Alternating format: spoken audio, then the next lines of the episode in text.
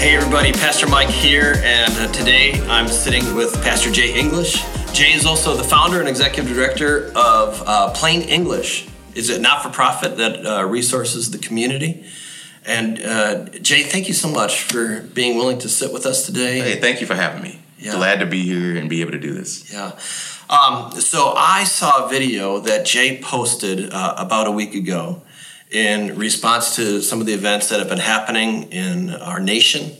And, uh, and I just have to say, Jay, it, it really moved me at, at a profound, uh, visceral level.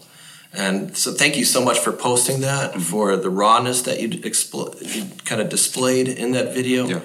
And I just thought that if we could just have a short conversation about some of the stuff that you unpacked in that video that um, that spoke to me and, and and speaks to the suburban white church, I think that'd be great today. So I'm looking forward to this. yeah. So tell me, how did the uh, the death of George Floyd uh, affect you uh, personally as an African American man? For me personally, it was, I feel like something broke kind of inside of me, if I'm being, you know, completely honest. Um, there are, there's a level of things that I'm already aware of that happen on a regular basis. Um, there are things that go have happen to me personally. There's things that have happened to friends and family of mine that I'm fully aware of. But to to literally watch someone's life be taken, and I think that's that's where it's at. It's not something you hear. It's not something that someone tells you. It's not a story that's shared. Um, it's not an image that's blurred out. It's not like all of the things that um, we can typically compartmentalize. This was, I'm watching this man die. Um, something inside of me broke. You know, I think there's a level of hope that I had had for society um, to be able to come to a place of resolution that I don't know. I don't know if I have that hope right now. You know, and I'm trying to to navigate that um, along with being a Christian, along with you know maintaining my walk and my relationships. So, from watching that, it it, it deeply affected me. Yeah, and it also sounds like it resonated deeply with your own personal experience growing up as an African American. Absolutely, I felt like that could have been me. Yeah. That that that could have happened to me on a number of occasions. So to to see that and see someone that looked like me, um, and then to realize that he, at any point, the officer could have just stood up at any point, and that gentleman, regardless of what he did or didn't do, would still be here. So one of the big learning points for me watching your video uh, that really broke me was that your experience of growing up in America has been completely different than my experience growing up in America, and um, and that just that just grieved me. But I'm wondering if you could unpack that a little bit. That was that was so hard, but good for me to hear. Sure. So for me, it was it was really growing up in growing up in two worlds. Um, I lived in a neighborhood that was predominantly African American and Hispanic. Um, both of our neighbors on both sides of the house were Hispanic families, um, and everyone else around us was African American on the surrounding blocks. And then my mother sent me to a private school that was outside of my neighborhood, and that was completely Caucasian. Uh, typically, I was one of the few African Americans in my class. You know, it wasn't I got a little older. A few, there was a few others that started coming in. Um, the sports teams that I played on, if if I wasn't the only one, maybe there was one or two others.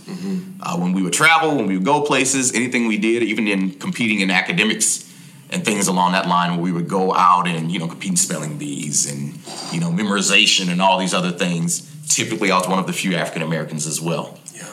So very much lived in two different worlds. And you were treated differently because of your skin color. Absolutely. Um, I can remember just growing up, even as a as a child. Uh, one of my first experiences with just race in general. I went to school. We had a what I, the easy project. Hey, draw a picture of the person that sits next to you and then color them. I remember being in kindergarten and someone handing me the paper what they drew of me, and it was with a black crayon. And I was really confused. I mean, I'm a, I'm a kid, but I can I can look. I know this is black. Okay, this, this is black. Yeah.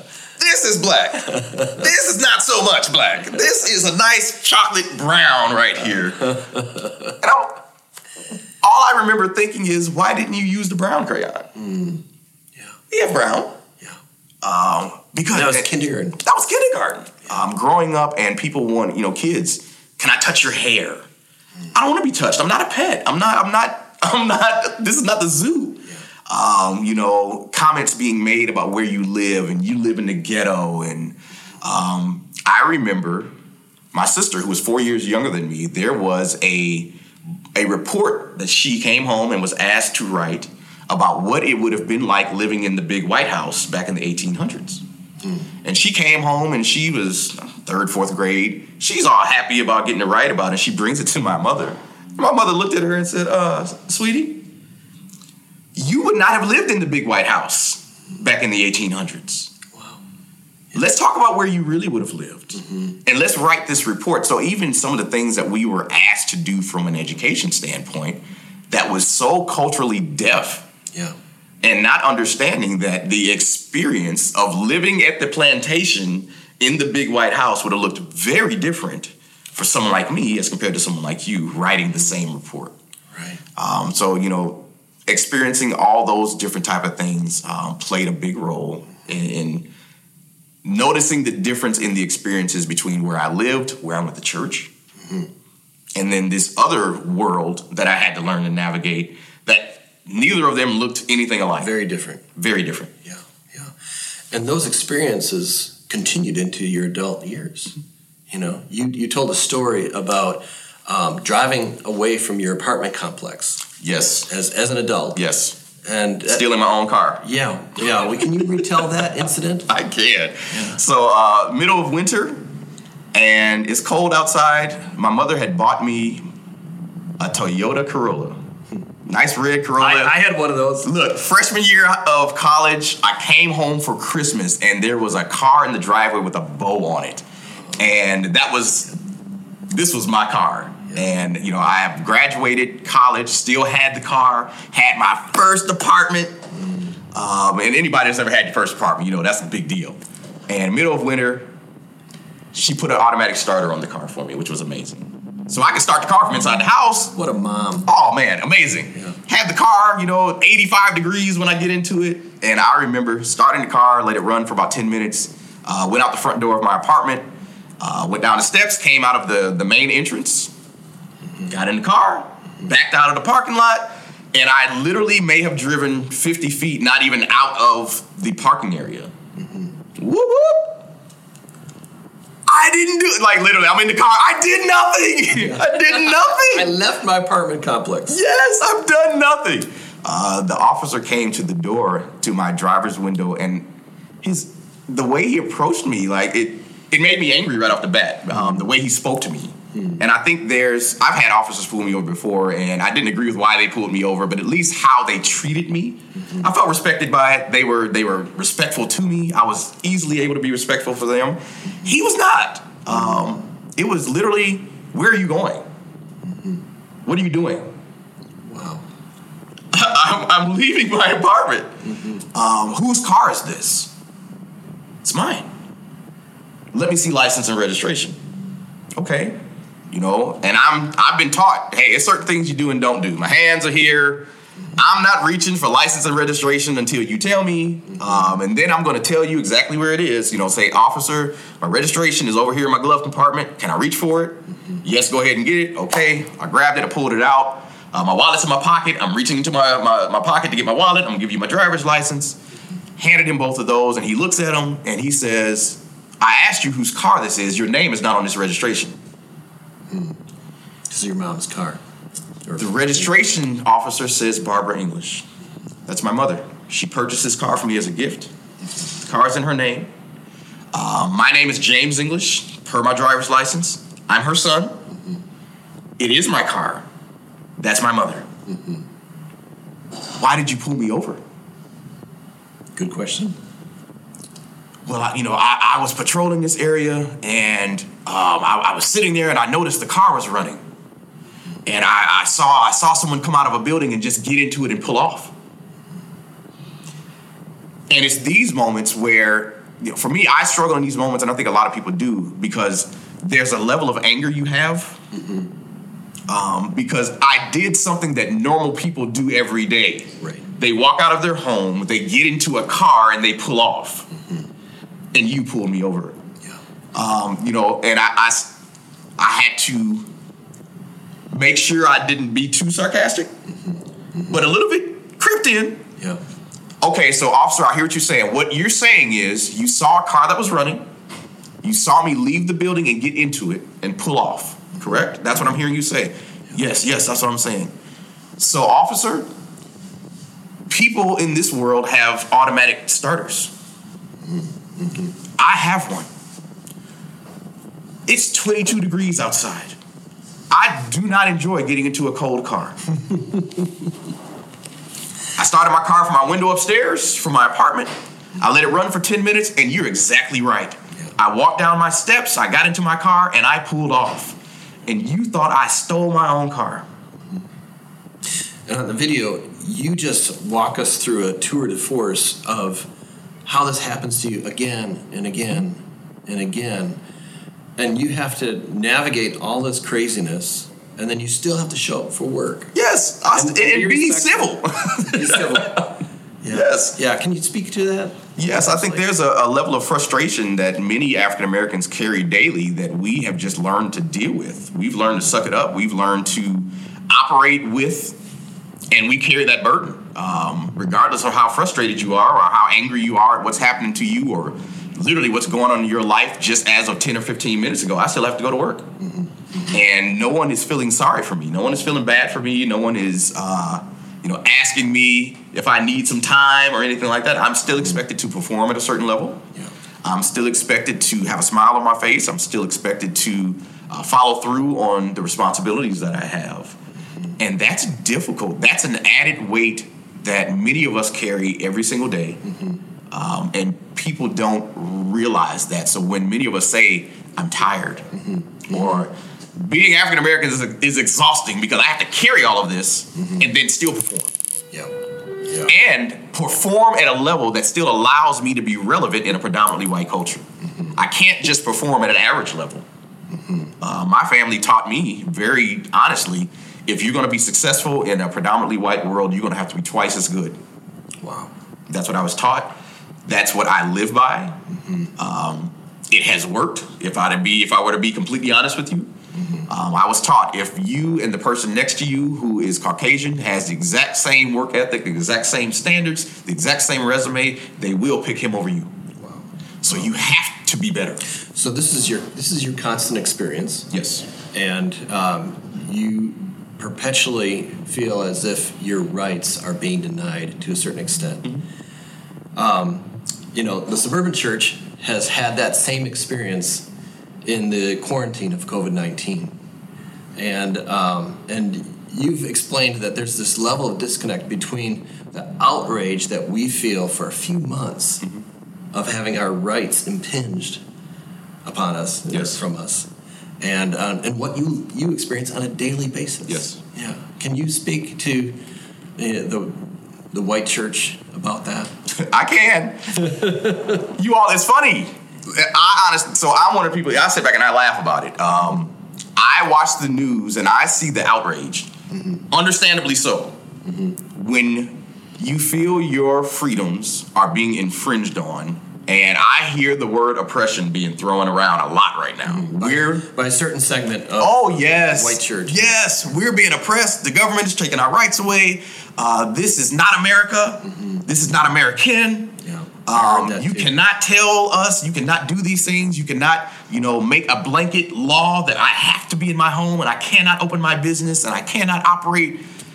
I hear you. Yeah. You're like welcome to my world. Yes. Yeah. Welcome. This is what I live in every day. So I see the outrage, and then I ask the question if you're that outraged about this after three months, why can you not understand when I tell you I'm outraged? I've been here for 40 years, Yeah.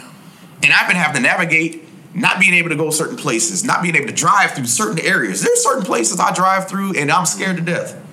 Um, we did a road trip to go see my cousin graduate from a University of Missouri last year. Mm-hmm. And it was an eight hour road trip, and my wonderful GPS took me through the back way, which was going to save me a lot of time. Uh-huh. And I didn't realize That's not always helpful. that's not always the best for people like me. So myself and my Hispanic wife are driving through areas that have populations of 350 people. Well, I know these populations of 350 people, there's probably not, but maybe one of me. And I'm he Yeah. right now. Um, these are places where I'm not going to stop on the side of the road. I'm not going to pull over and ask for instructions. I'm not going to stop for gas um, because there are things that happen to people that look like us in certain areas that are out of view and in the back ways. And we have been taught for a very long time that there's certain places you don't go, there's certain places you don't stop, uh, there's certain places you do not want to get pulled over in. Yeah. So here, the speed limit is 35. I'm doing 30. I might do 25, except I'm scared you pull me over for going too slow.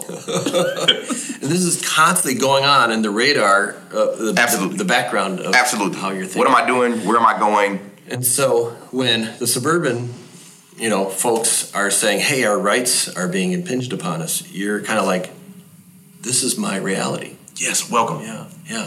So there was a point in the video when I felt like you were speaking directly to me, Yeah. and when you were talking talking about George Floyd's death, and you said something like, "You cannot say that you love me and say you're okay with this," mm-hmm.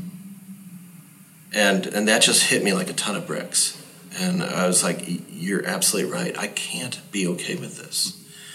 And um, and so my my question is is what does someone like me do? You know, what would you say to someone like me? I I'm not okay with that. Yes. Um, but but what do I do? I think there's a couple of things. Number one, be open to these type of conversations. Um, I think so many times, you know, and if I can generalize for a bit, in my experience, when I'm having ca- uh, friends conversations with my Caucasian friends, there is definitely always the question of what action can I take right now. Um, the problem sometimes is as I give an action or I say, "Here's what you can do," they will go do that, and then that's the end. They'll do that action, whatever that might be, and and well, hey, I did what you told me to do, and they'll go back to their their regular way of life. I feel like it has to be something more than just an action. Start with these conversations. It's starting with the learning. It's starting with the education. Can you start understanding what has been going on behind the scenes? Mm-hmm. So we saw that officer do what he did in broad daylight with people all around Cameras rolling. knowing he's on camera, mm-hmm. how many more people has he done that to when there was no one around? Mm-hmm. No cameras. And the daylight sun was not shining down on him. Is it possible this is a bigger issue than what we realize? We saw a number of other police officers stand around and watch Yeah. and That's not step in Yeah. is it possible there's more than just a few bad apples? Mm-hmm. There's there's a ton of great ones. Mm-hmm. It's listening. I, I feel like that's what's missing a lot of times. It's listening. Mm-hmm. Um, I asked the question of how many minorities do you have speaking into your life right now? Mm-hmm.